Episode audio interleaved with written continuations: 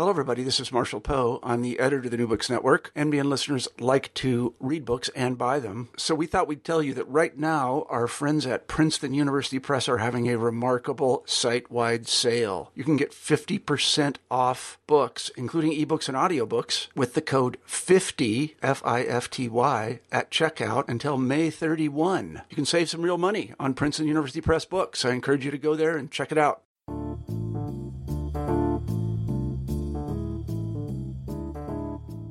Hello and welcome to New Books in European Studies. I'm your host, Nicholas Walton.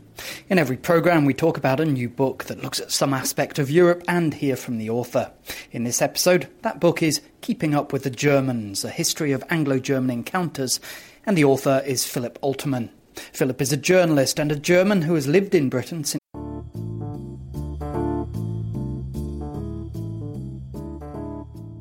Hello and welcome to New Books in European Studies. I'm your host, Nicholas Walton. In every programme, we talk about a new book that looks at some aspect of Europe and hear from the author. In this episode, that book is Keeping Up with the Germans, a history of Anglo German encounters, and the author is Philip Oltermann. Philip is a journalist and a German who has lived in Britain since his teenage years, so he's very well placed to examine the sometimes fraught, often deeply respectful, even fond relations between the two countries. It's a very readable book full of insight, and he leaves you thinking about things as mundane as housing and football in an entirely new light. I hope you enjoy the interview. Sitting opposite me here in Westminster, a very sunny day here in Westminster, is Philip Oltermann, the author of Keeping Up with the Germans, a history of Anglo German encounters. Good afternoon, Philip. Good afternoon. Uh, now, this is a, a book where the you know the main thing is about the relationship between two of Europe's biggest uh, country's biggest rivals, but it's also a very personal book. Um, and it's all about how you, as a German, came over to Britain and started experiencing life here and have stayed here ever since. So, why don't you start off just by taking us through your own experiences and, and your own life and how you actually ended up uh, writing the book? Okay. So, um, I, I, was born uh, in um, Schleswig Holstein, in, in the north of Germany uh, in the early 80s, um, and I, I, lived there for uh, for uh, until I was uh, 16. Um, when my dad got offered a job here in in London, uh, and there was a sort of moment where my parents tried to convince me that you know did I want to come come with them? I was really too young to stay stay behind, um, and, and, so we sort of had made a compromise that I would go for a year to go to an English school in uh, in, the, in, the, suburbs of, uh, of London, uh, southwest London, and um, that I would um, you know give it a go and see what it's like, and if it didn't work out, I could come back after a year. Um, did, did, you have any preconceptions about uh, Britain at that time? Because pa- you say that your parents were quite Anglophile. That's right. I mean, I think uh, you have to sort of realise that. Um, I mean, one of the reasons, one of the things I wanted to, one of the stories I wanted to write um, in in the book is is in a way the story of uh, German Anglophilia. I mean, I think there is a lot of fondness towards towards an idea of Britain. I mean, whether that's whether that's the actual Britain or not um, is another thing. But but there is a lot of fondness, and particularly in in, in the north, uh, partic- even more so in Hamburg. Um, I mean, there's a lot of uh, there's a lot of history there. There's a sort of mercantile links um, uh, between the two countries. Um, you know, which you can sort of, uh, I mean, uh, there's, there's sort of scattered details of you know, so the, you know, the sort of the Beatles. Uh, you know, there's a, there's a, weird link between Hamburg and Liverpool, and because you have the Beatles, you have Kevin Keegan, uh, uh, and there's a there's sort of the, really the local dish that people in Hamburg are very proud of is, is a thing called Labskaus, which is mm-hmm. which is the same thing as lobscouse, which is why this, why the uh, people from Liverpool are called Scousers, which mm-hmm. is a mm-hmm. sort of stew which people uh, uh, which sailors used to eat. So anyway, th- there's a sort of there are cultural links there, I think, um, that people um, don't quite know about. And my parents certainly had a, a, a, a, sort of clear sense that, that, that there was Britain was something quite wonderful, and, and they, they really.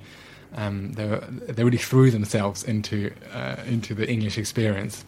I mean, I, I think I was um, I was curious and probably uh, positively inclined. I was really into into Britpop at the time, so again there was a sort of cultural. Uh, I mean, uh, you know, this is another thing. I think the way uh, British pop culture sort of flooded German culture. People don't realise that. I mean, we're, we're you know, um, there's a weird uh, time lag in a way that I think a lot of British music is sort of, you know, people like Phil Collins and Joe Cocker and Eric Clapton. I mean, Germans sort of adore them. I mean, my, my uncle, uh, you know, he, he's a he's a massive Rolling Stones fan, and he he's he's got every you know Rolling Stones bootleg, and there's there's a sort of uh, there's a real um, uh, you know fondness for, for British culture. Anyway, I, I think so. I, I came um, to uh, London on, on, the back of a, that sort of cultural wave, um, uh, but I guess I was a little bit more sceptical than, than, than my parents. Anyway. Um,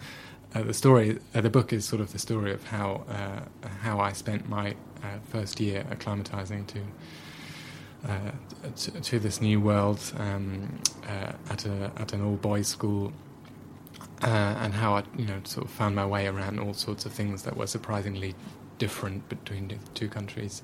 After all, um, but but as you can tell, I've, I've I ended up staying. My parents live in, in Germany again now, and I've been here for. Um, for 15 years. So, yes. And when I first met you, I didn't actually appreciate that you were German because your your your accent and your your ability with English is is quite something to be envied. I tried quite hard. I think I was, you know, I was. Uh, I mean, one of the one of the sort of main parallels of the book is um, I, I, wanted to sort of um, uh, well, I wanted to write a, a story about Anglo-German relations, but I didn't. I'm not a historian. I mean, I studied literature uh, and I'm now a journalist. Um, so I didn't want to write a sort of something that claims to be a, a completist history. Um, one of the things I wanted to do in the book, um, is, rather than sort of claim to write a, a history of Germany, um, I wanted to um, sort of tell uh, par- two parallel stories, and one of them is, is really my own story of, of, of this year in, in, Britain, but the other one is, is really the, to understand the history of, of, of Germany um, as a sort of like me in, in, a way an unformed teenager. So starting in the 19th century, when when when Germany looks at Britain very much like what I think is a sort of the equivalent of a of a 16 year old looking up to an 18 year old. So admiring uh, mm-hmm. admiring its sense of. Um, of, of, sort of a, a distinct, uh, as hein, hein, the the poet um, Heinrich Heine said when he comes to London in 1827, a sort of distinct sense of national character that, that Germany seemed to lack at that time. So Germany was just a sort of um, a, a, puzzle, uh, mm. uh, an exploded puzzle, uh, and and there was a sort of unity uh, of, of mission that, that, that uh, Germans really admired about Britain at the time. Um, so I wanted to uh, that that struck me that there was a sort of a parallel to my own story. So I, and I think I was a sort of you know 16 year old teenager when I when I arrived, um, which meant, I mean, the, the, the, plus side of that is that I was able to, I wasn't too hung up on my old uh, uh, fixed self. You know, I was sort of in a way leave my old German self behind mm-hmm. fairly easily, and, and, and you know, sort of slip into that new uh, English persona quite quite well. So. Um, I, I, sometimes think that that explains why I, I, managed to get the hang of the language. If I, and I, am pretty sure I wouldn't have if if um, if I'd come two years two years later. Absolutely. Well, personally speaking, I, I had a um, a love affair with Germany when I was a teenager because I went a couple of times over to a small town outside Frankfurt mm-hmm. on a mm-hmm. school exchange and I loved the uh, you know the small scale football teams and the mm. forests and mm. everybody being on bicycles and mm. everyone having these large cellars that always seemed to be stocked full of beer and right. I thought Party it was I, exactly exactly uh, often oddly enough with a, a, wall always with the the outline of Manhattan uh, in the sunset or something on it um, but uh, but anyway it led me to take Germany uh, uh, for GCSE for the mm-hmm. exams that we do at 16, mm-hmm. uh, and I got through that just. But uh, I, I, attribute that to being able to chat up German girls and mm. uh, you know the communication value that you get out of that. So so when you came over, you had this. Uh, th- this blank slate, you were going to reinvent yourself and, and sort of have a look at, at Britain and, and through the eyes of a 16 year old boy, there are certain things that you notice straight away. I mean, you, you talk in the book about uh, watching football and, and how that allowed you to see the difference between the two. Uh, and then you look at, as I've just mentioned, you know, looking at German girls and English girls, you're at an all boys school. Mm-hmm. How, how, was it in those first couple of months when you came over, I mean, I don't want to make it, it, it, it sound too dramatic, but it must have been quite an odd experience. Um, so there, I think there are a lot of. Uh, was, it was a, a, steep learning curve. Um, what in regards to um, different cultural values.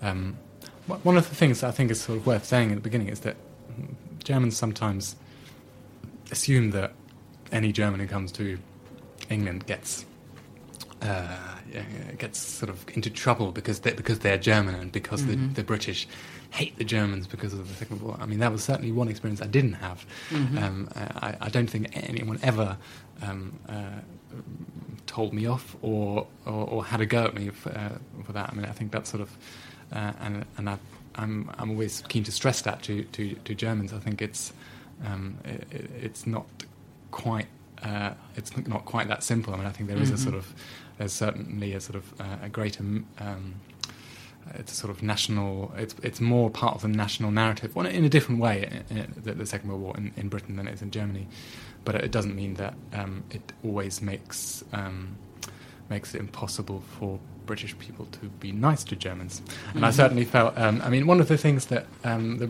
possibly the, the biggest cultural difference. If, if Germans ask me, sort of, what, what what's the what, what is it? What do you really have to? How you know? How do you understand the British?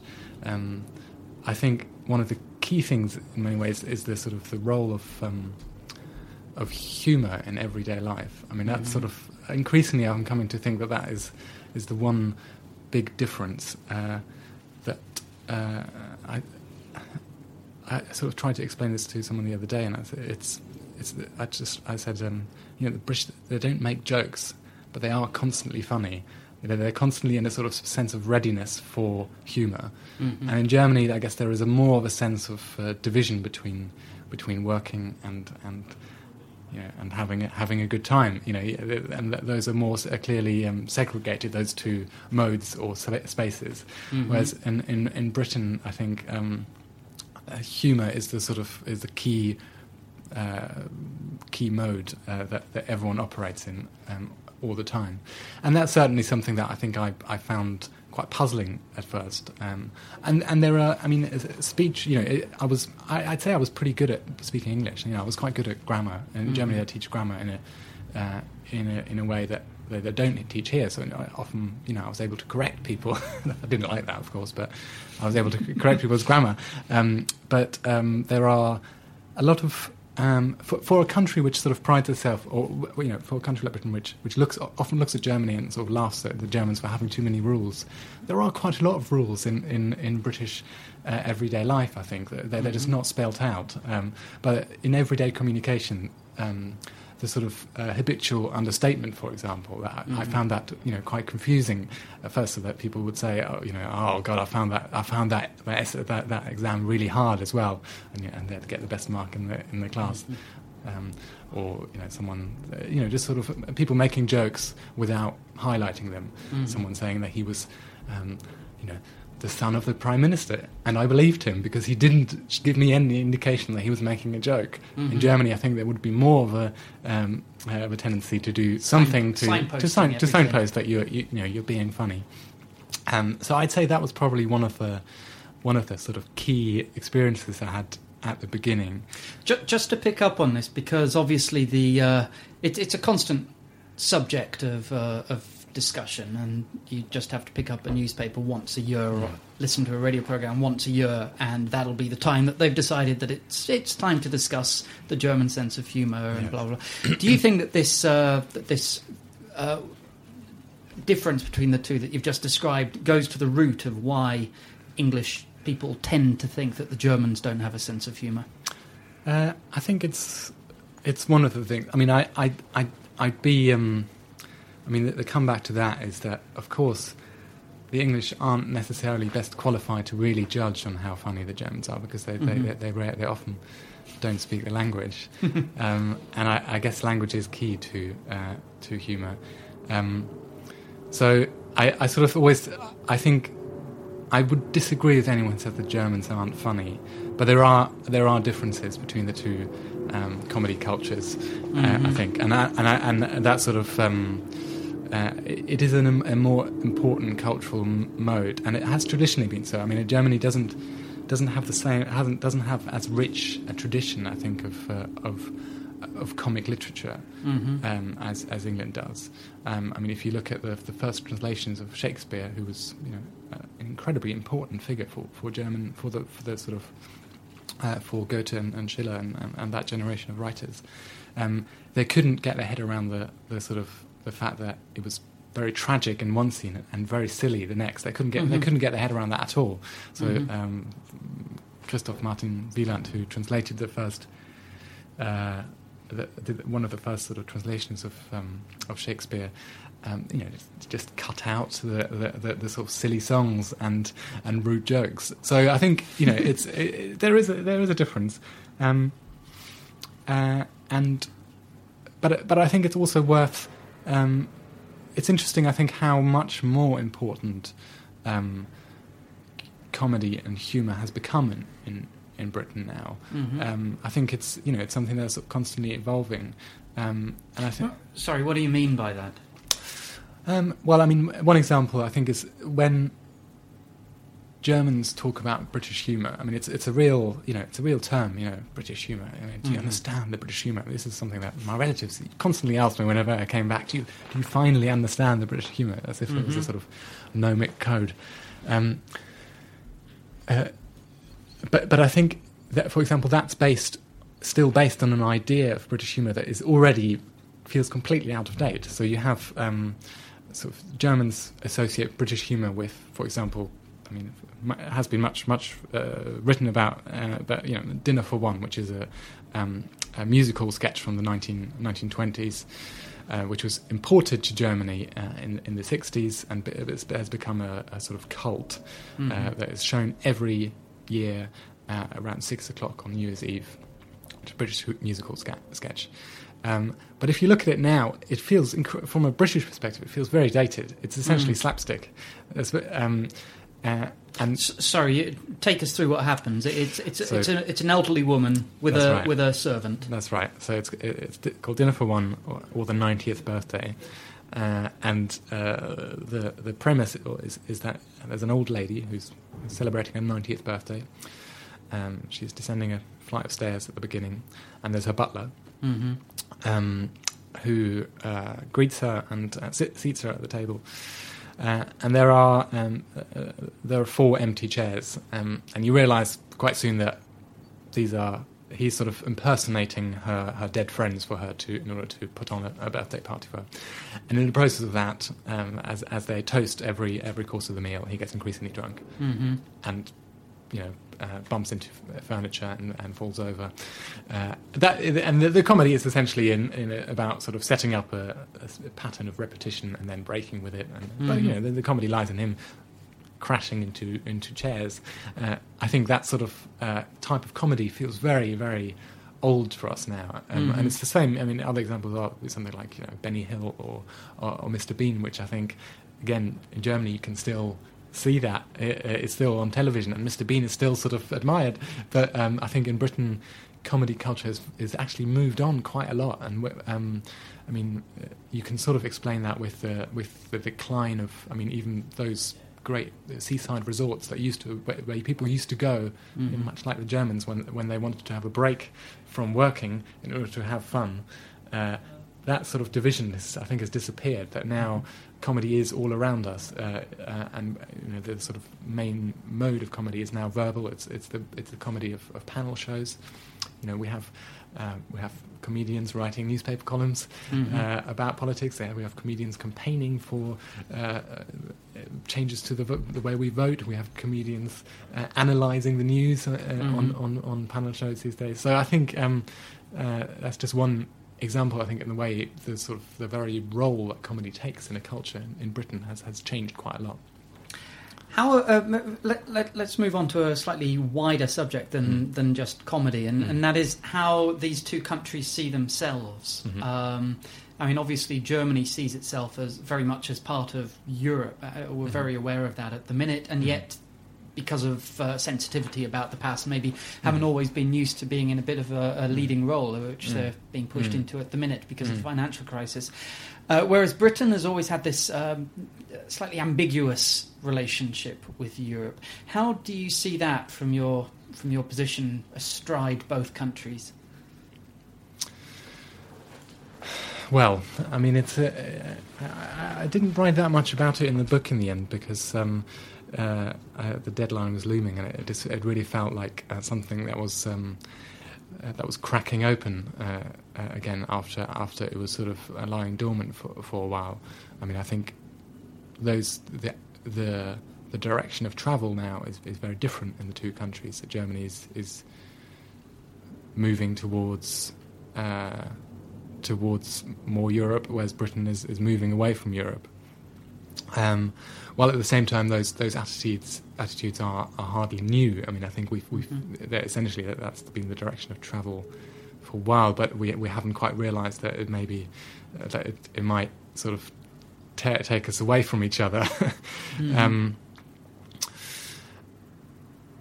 it's um, i i it's a tricky. I mean, I mean, I, uh, I, I remember when I for this book, I, I, I, you know, I sort of I would go on regular little trips around Germany because I, I, I felt I'd, you know, I'd grown up in in Hamburg, then moved to London and and and spent a lot of time moving between those two cities, and uh, in many ways, sort of parts of Germany aren't aren't that f- as familiar to me.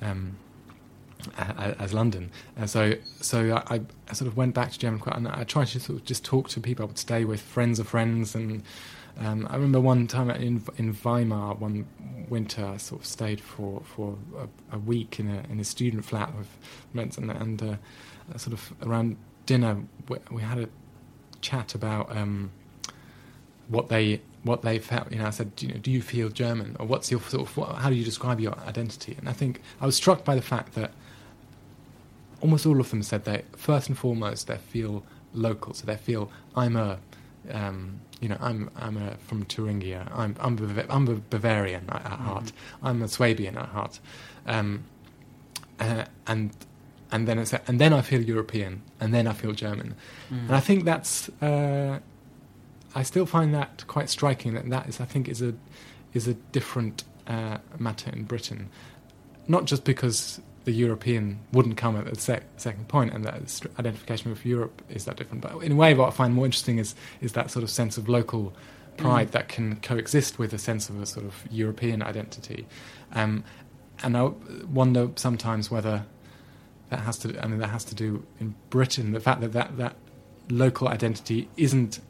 Nece- it's it's harder, in, I think, in, with, with sort of a, a centralised country like Britain.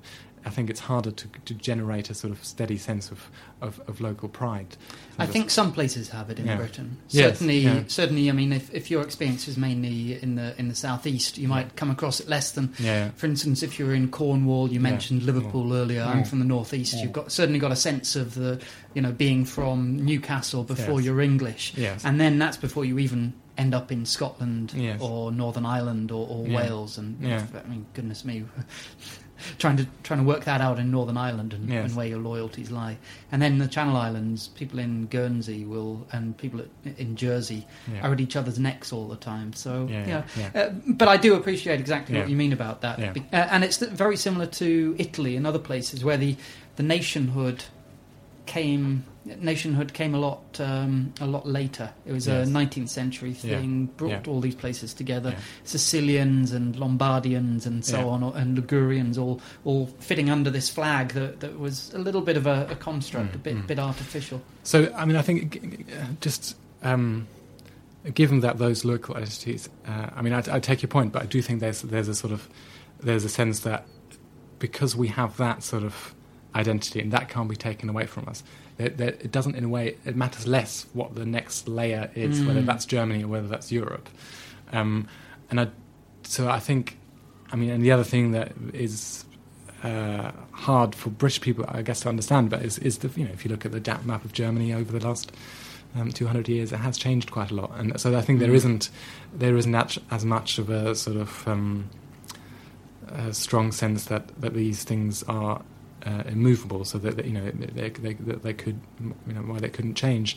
And I, I, I, I mean I'm, I might be wrong with this, and I um, I have I'm not as plugged into the political debate now in, in Germany perhaps that I would like to be, but um, I think in many ways the, the sort of concept of a of a transfer union of of, of Europe being uh, a country where funds are transferred between different Mm-hmm. different um, different countries isn't all that alien to the way Germany works. I mean, it's you know, it's I mean, that that is you know, in a, in a federal country like like Germany, that that is sort of what's happening with you know, uh, the, Bavaria is subsidising Berlin. Uh, so especially after the uh, the reunification. exactly. So I I I mean, you know, of course, the you know. Um, Politicians are, are sort of um, strongly against it still, but I, I sort of wonder whether at a at a very basic level it doesn't. I don't think it there's as much of a revulsion against the, against the idea. Um, Mm. so um, uh, So, Yeah. sorry, can I just pop in with a on, go on. with a with a counter argument to that, Yeah. and that and that is that when you do have a transfer union Mm. of whatever type within an economy, you tend to need to knit it all together with a sense of shared identity, Mm. so Mm. that if you are Bavarian and you're you're subsidising a, a Rostock or whatever, Mm. you get the sense that well, it's okay because I can identify with the person up in Rostock, and Mhm, you know, we are all German. Mhm. Um, whereas I think that perhaps on the European level, maybe that does start to crumble, Mhm. and you know, there is this sense that maybe there isn't a European identity embedded as, as deeply as the as, as maybe we've all we've all presumed. No, and, and I think there is a. I mean, there's a undoubtedly a sense that we've that that sort of that unity was uh, was there perhaps in after in the in the, the period directly after the war because Mhm. there was a project that we were working to which has defined itself in reaction to to to a mess that was left behind. So um, and that that that certainly feels less urgent now. I do wonder whether. Um, there is in a way a next generation that is perhaps younger than you and me Mhm. that for whom um, Europe is in a way more of a given, which is the sort of uh, you know the sort of EasyJet um, Eurostar sort of generation who who has you know from an early age gone sort of on, on holidays and is, is, is just feels more locked into Mhm. uh, into Europe, Europe as, as sort of as, as one place. Um, you know, things like uh, I mean, the, the the amount of um, people who've been on you know Erasmus schemes, say, uh, Yes, you know, uh, um, and you know, in, sort of in my group of friends, the amount of people who who are partly because of schemes like that, you know, married or engaged or going out with, with people Mhm. from other European countries. Um, I mean, that's something that's an experience I think Britain has sadly often Mhm. missed out on. But I do think there there is there is um, there is a sense with, with with that next generation we are actually sort of seeing more of an interlocking. It's it's it's lacking Mhm. perhaps a grand. Big overarching narrative, but um, uh, but you could argue. I mean, it's it's arguable to how how convincing that narrative needs to be. Yeah, well, certainly if you if you look at the the generation that's out there now, not only have they got these exchanges Mm. between universities, but to be honest, the fact of a single currency, the fact of uh, being able to travel across borders with, with, without any uh, passport or, or Mm. identity documents Mm. is quite a powerful one. Mhm. I mean, when we Mhm. grew up, we did, ha- you know, you could collect all of the different coins and Yeah. and, and all of the different uh, currencies, and you had to, apart from when you were going between Belgium and Luxembourg, but apart from that, you always had to shift around currencies. Yeah. And things like that actually emphasised where you were and that this Mhm. was a separate place. Whereas. I mean, who knows where Schengen and the euro are going? But uh, Yeah. but maybe that maybe that's saying that things are, uh, you know, that this new generation Mhm. is going to grow up Mhm. differently. Um, uh, so one one thing I sort of um, uh, while I while I sort of I would agree that we are at a point now. I mean, in many ways, since I, I finished finished this book, where it it looks like um, Anglo-German relations have got got worse. I mean, you know, with Mm. that sort of dramatic um, veto or not veto moment. Um, Yes. uh, um, that felt like a you know it felt like a significant moment in and it seemed to sort of signal you know a drifting apart rather than a coming together. Mhm. I do wonder. I think it, sometimes it's it's easy to overestimate the way that the or to, to assume that the way politicians feel and what's going on at, at, at, a sort of international diplomacy level also represents what's going on at a sort of everyday mm-hmm. level. And I do wonder. Um, I, I, mean, I mean, there was a there was a YouGov survey just the other day which um, which showed that you know uh, Germany's been, uh, the way British people admire um, the, Germ- the way Germany runs its country more than uh, well uh, uh, more than America. I mean, they, said the second most admired um, country in, in, the world in Britain. I think that's quite significant. It's quite a significant change to to what, what it was like when I, when I when I arrived here in the nineties. Um, well, I, I, wanted to ask you about this because mm. you, you, you you well to bring back in football, for mm-hmm. instance, you, mm-hmm. you talked about uh, 1996 mm-hmm. was it when mm-hmm. when it was the uh, the penalty shootout between mm-hmm the English, uh, perpetual losers in penalty shootouts, and the ever efficient Germans. Yeah. And the strutting about of, of uh, Andreas Möller, wasn't it? Yes. Um, uh, and you compare that from a personal point of view to the last World Cup. Mm-hmm. Uh, and quite frankly, although most people were pretty disappointed with England. I mean, we were dreadful. There was so much respect for the way that the Germans were playing. Mm. It was a multinational team.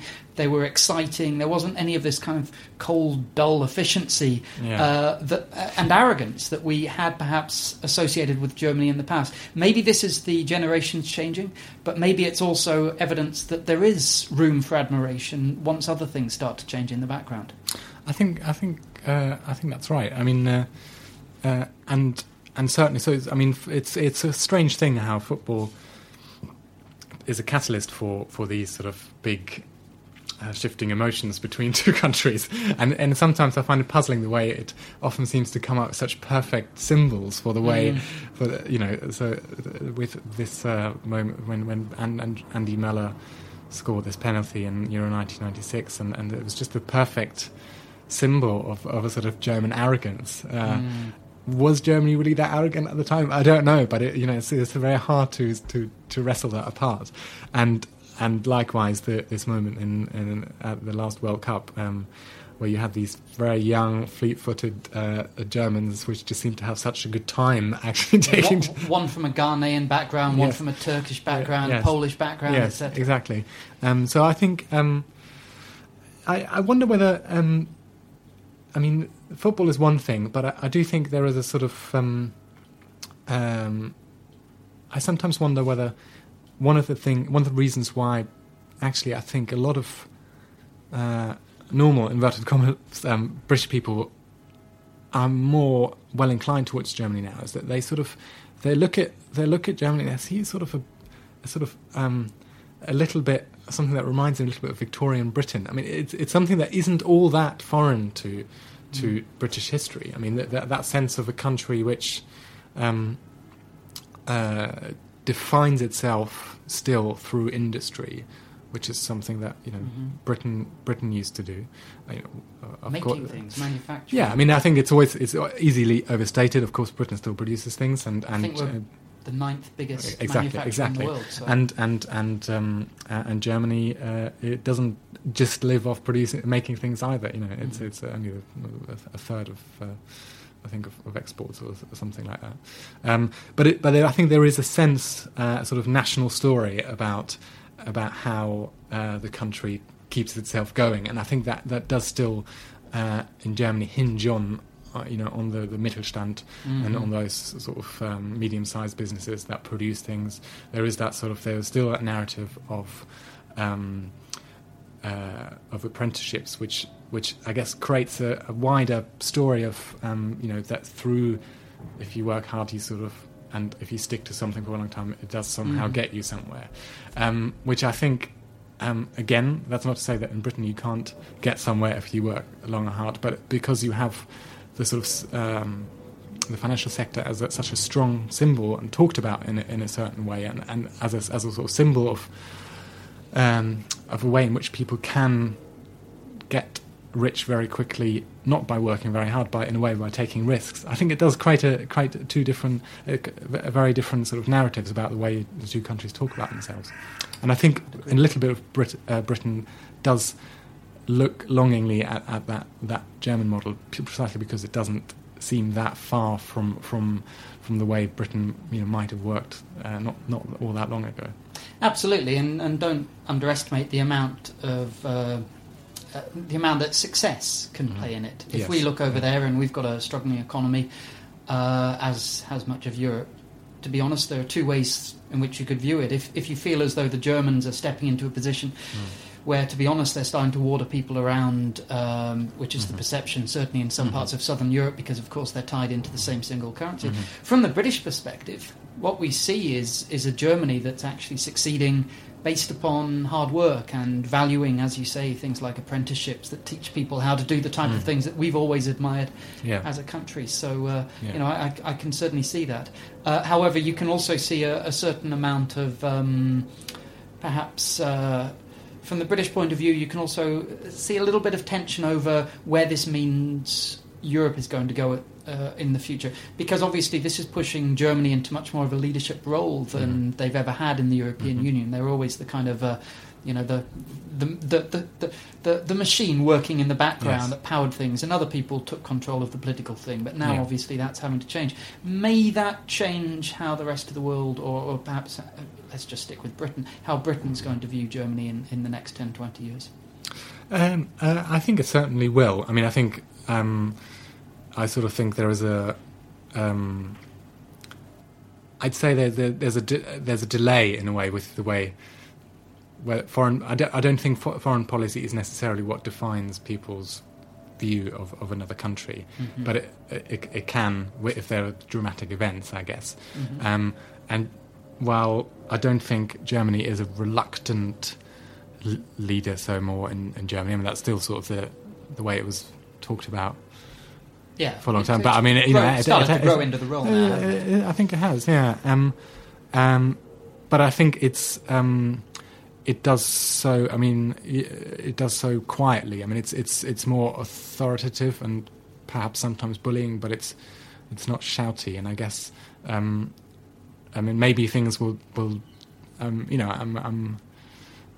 Um, I'm I'm worried about sometimes, you know, if there is a sort of a big moment where which might quite easily change uh, sort of the, the way the, the, the Brits view the, the Germans again. I mean, who knows what, what that will be, what the next obstacles further down the road. But um, uh, yeah, I mean, I think I think um, one one sort of key uh, point I come I've come to realise while I was writing this book is is how easily uh, our views of each other change Mm-hmm. and how quickly they can be flipped on their on their side. I mean, this uh, go back to uh, this uh, 19th century poet Heinrich Heine again, but you know he comes to London uh, in 1827, and he uh, one of the first things he says is, is sort of, uh, these you know, the, the British, the English, they're so. Uh, it's so machine-like here. I mean, it's, it's exactly the uh, you know, humorless and machine-like. I mean, that's that's exactly the, the sort of stereotype, of course, that you know Britain now has, has of Germany, and it- and, and it's sort of a perfect reversal. And as we say, uh, as we've just said, quite a few of the events of the last, uh, you know, since 2008 have started to uh, seem to seep into how we view each other. Uh, I wanted to ask you about one particular thing, and I was was very curious about this because I had um, Simon Winder, who wrote uh, Germania, uh, was sat in exactly that seat uh, probably two months ago, and. Uh, he tried to write this book with an enormous amount of German history coming through it, and he tried to do this really trying to stay away from, from the Nazi period. And you don't entirely stay away from the Nazi period because you, you bring in, it's Unity Mitford, isn't it, and, and Munich and all of that, um, who was a British it girl, I suppose, and, Yeah. and uh, fervent admirer of Hitler, a very odd family. Um, but I'm just curious about why you both felt as though it was necessary to, to steer clear as much as possible. Was it just that you thought that if you brought that in, it would dominate everything? I, I mean, one of the. I remember when I was writing this book. Um, so I had this quite early on. I had, I had this key idea that, uh, you know, this conceived that it would each chapter would be would really be about a meeting, a historical meeting between two figures. Uh, they didn't have to be sort of um, Berti Vogts, Kevin Keegan, Kevin the Mini Keegan. and the Beetle. Exactly. Uh, um, sort of moments, you know, Margaret Thatcher and Helmut Kohl, and Mm-hmm. um, you know, they didn't all have to be um, uh, big and uh, influential. You know, some of them are sort of quite um, fleeting. You know, people brushing past each other. Two philosophers who, who, Mm-hmm. who barely met, I think, um, when they were at the same university. But um, so I had that conceit quite early on, and you know, as you do, you, you know, you always uh, and I'm, people ask you, uh, "Well, "How's the book going?" And uh, uh, the amount of people who suggested that I should really, oh, why don't you do Hitler and uh, and Churchill? And and I just sort of. Um, uh, so quite early on, um, rebelled against that in a way, and and I was sure that I didn't want to write another book about the war. I mean, my publisher had assured me that I would get a big advance if I'd write a book about the war, but uh, I was I was sort of stubbornly stuck on on the fact that um, there is, a, I think there is a, a fantastically fascinating uh, story in much in the same way that. Simon Winder writes a fascinating sto- history of, of Germany leading up to the war. There's, there's, there's as much rich um, and exciting stuff happening in Germany uh, and in the relation between between um, Germany and Britain after the war. Um, you know, it's the, it's in many ways I think it's, it's the sort of the most exciting uh, stuff that's happening is is right after the war when when these two countries are. Uh, uh, you know that's really when, when, when things changed when you know Britain lost its, its empire and, and, and Germany was sort of rebuilt in, uh, to an extent in a, in a British image you know with with a lot of British know-how with a lot Mm-hmm. of um, British advice um, I mean one of the reasons why Germany I think is a you know successful country now is largely you know, indebted to, to, to the advice they got from, from, from Britain you know Mm-hmm. um, you know the way the media was, was built in, in the image of the BBC I mean there, there are all sorts of exciting stories to be told there which I wanted to bring into the book. And yet, by the time I come to the end, I sort of realised that actually, you know, that, that's uh, as a German, I sort of, you know, I don't. Uh, I don't want to end up. I didn't want to end up in the posi- position where I was denying the war. I mean, you know, I think, of course, I think it's it's it's a, it's a fact of, of, of the German identity that, that this um, this happened. Uh, And if you leave it out, you've almost got to come up with an even better reason Well, for exactly, ignoring exa- exactly. So um, uh, that that just didn't didn't seem seem right to me, and and also there was just a, f- a fantastic little story uh, that slotted in at the end, which was the story Mm. of this um, uh, English, uh, you know, it girl Unity Mitford who who admired Hitler and, and sort of hung out in cafe cafes in, in Munich until until they they, they bumped into each other. Um, so um, uh, and and actually, if you if you sort of uh, looking back on the book, um, it's I, I mean I certainly think it's the right decision. And in any at any rate, um, the war comes into it all the time to an extent. I mean, it's, it sort of seeps into the narrative. But I didn't want to, you know, I didn't want to artificially emphasize it or ex- exclude it. But you know, um, there, there are lots of things that you, um, you know, when I write about the um, the German sort of uh, uniquely German uh, view of nature, for example, Yes. which is sort of a product of, of, of romanticism, but also to an extent the product of geography, Mhm. the, the unique features of, of German geography, which is you know like a lar- large woodland and, and a couple of high mountains. Um, but um, that's uh, always complicated by by what happened in the war and the fact that the, the Nazis sort of um, uh, in a way built uh, their ideology on, on, on the the image of the forest uh, of, uh, of a, you know they, thought the Germans were a forest community, a Waldgemeinschaft, uh, whereas um, they thought um, other countries were desert desert people.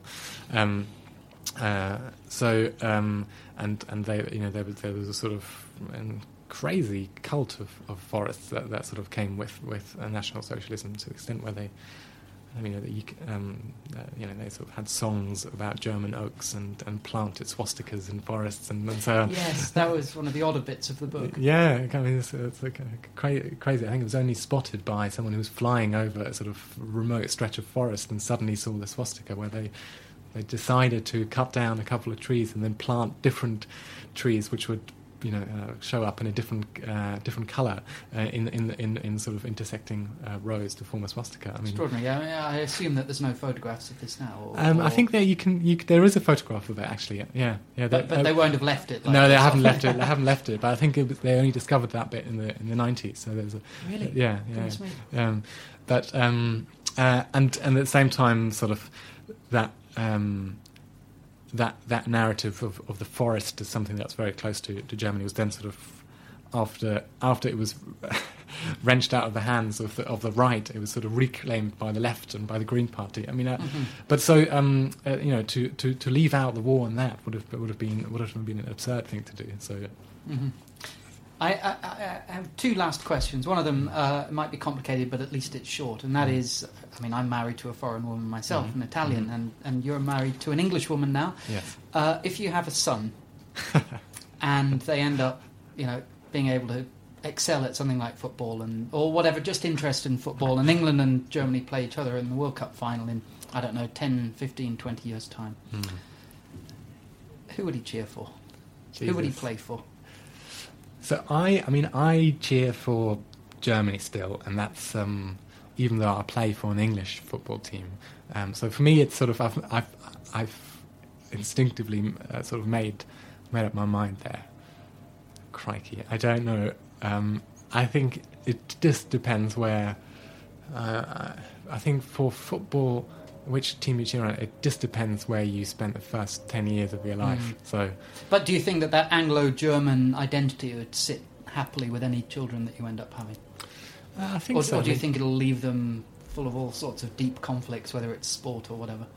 No, I think I think um, I think it's a healthy conflict, and and and you know, uh, if in fact, I mean, looking at the German football team now, I mean, every single player in in that mm. team has got uh, a division, and I think that's something that again, I, I mean, um, it's one of those things that I feel quite passionate about. That Britain has a sort of outdated view of Germany where it assumes that it's all still blonde men with uh, blue eyes. Mm-hmm. Um, you know, I think um, you know my if I look at my family, my um, yeah, uh, uh, my sister uh, is married to a, a man from uh, Peru and they've got three kids who uh, haven't got very German looks or, or names. Mm-hmm. Um, um, my brother's uh, wife is, is half half Japanese. Um, I'm, I'm, married to uh, an English uh, woman, so um, I think there is a sort of next generation which which is just more m- multicultural, just as it, mm-hmm. as it mm-hmm. here, um, and and that is uh, is isn't an ideological matter. It's just a, it's a sort of a fact of, of, of, the way we live now. Yeah, um, the end of the nation state, and the fact that we're all a little bit more transient, globalized, always moving around. Yes, yeah, um, and in fact, you know, there's a there's a player who is sort of on the verge of making it into the German team who's half English, Lewis Holtby. I've heard of this chap. He's yeah. going to be very good, isn't he? Yeah, he's, he's struggled a bit this season, but you know that'll be, that'll be an interesting moment because he yeah. really could have played for. He, I think he cheered for England, but he's now playing for Germany. That's going to be interesting. How The, the, the, the second uh, question is quite simply the traditional one. Uh, what are you working on now? I know that you, you're, you're obviously pretty busy as a journalist, and this book didn't come out that long ago. Have you got any other projects on the go? Um, I don't really, apart from that, I'm translating it for um, uh, uh into German at the moment, oh, which right. is a, a strange uh, process. Uh, um, so it will come out in German uh, next February. Um, so that's the sort of main thing I'm working on. Uh, and is it virtually, if not word for word, then everything is retained as is, or are you having to? I'm trying to. I'm trying to sort of. It's like a, sort of like a glove that you can wear the other inside out. I think that's what you. Mm-hmm. I mean, there's a lot of it is. Um, a lot of is spent um, in in the English versions explaining concepts like okay. Wirtschaftswunder uh, uh, and so on um, to an English readership that won't be familiar with with those concepts, um, and obviously that will be very boring for German readership. So I have to do a bit of um, swapping around. I mean, mm-hmm. so the the things that are staying are my, my own story and, and the meetings, but mm. the sort of lessons I, I take from it uh, are yeah. going to be different. Maybe having to explain a little bit more about a, a boys' own school on the edge of London. yeah, ex- exactly. Yeah, yeah, okay. yeah. The, the, hidden rules of of, of public schools. anyway, thanks very much indeed for popping in. Philip. Okay, thank you All very much for having me. And that was Philip Oltermann, author of Keeping Up with the Germans, A History of Anglo-German Encounters, a book examining relations between Germany and England through his own personal experience as a young German who moved to England while still a teenager. If you enjoyed reading this, then perhaps you'd also like to listen to my recent interview with Simon Winder, the author of a book called Germania. You can find it on the New Books in European Studies website. Meanwhile, this is Nicholas Walton wishing you a good day from here in London.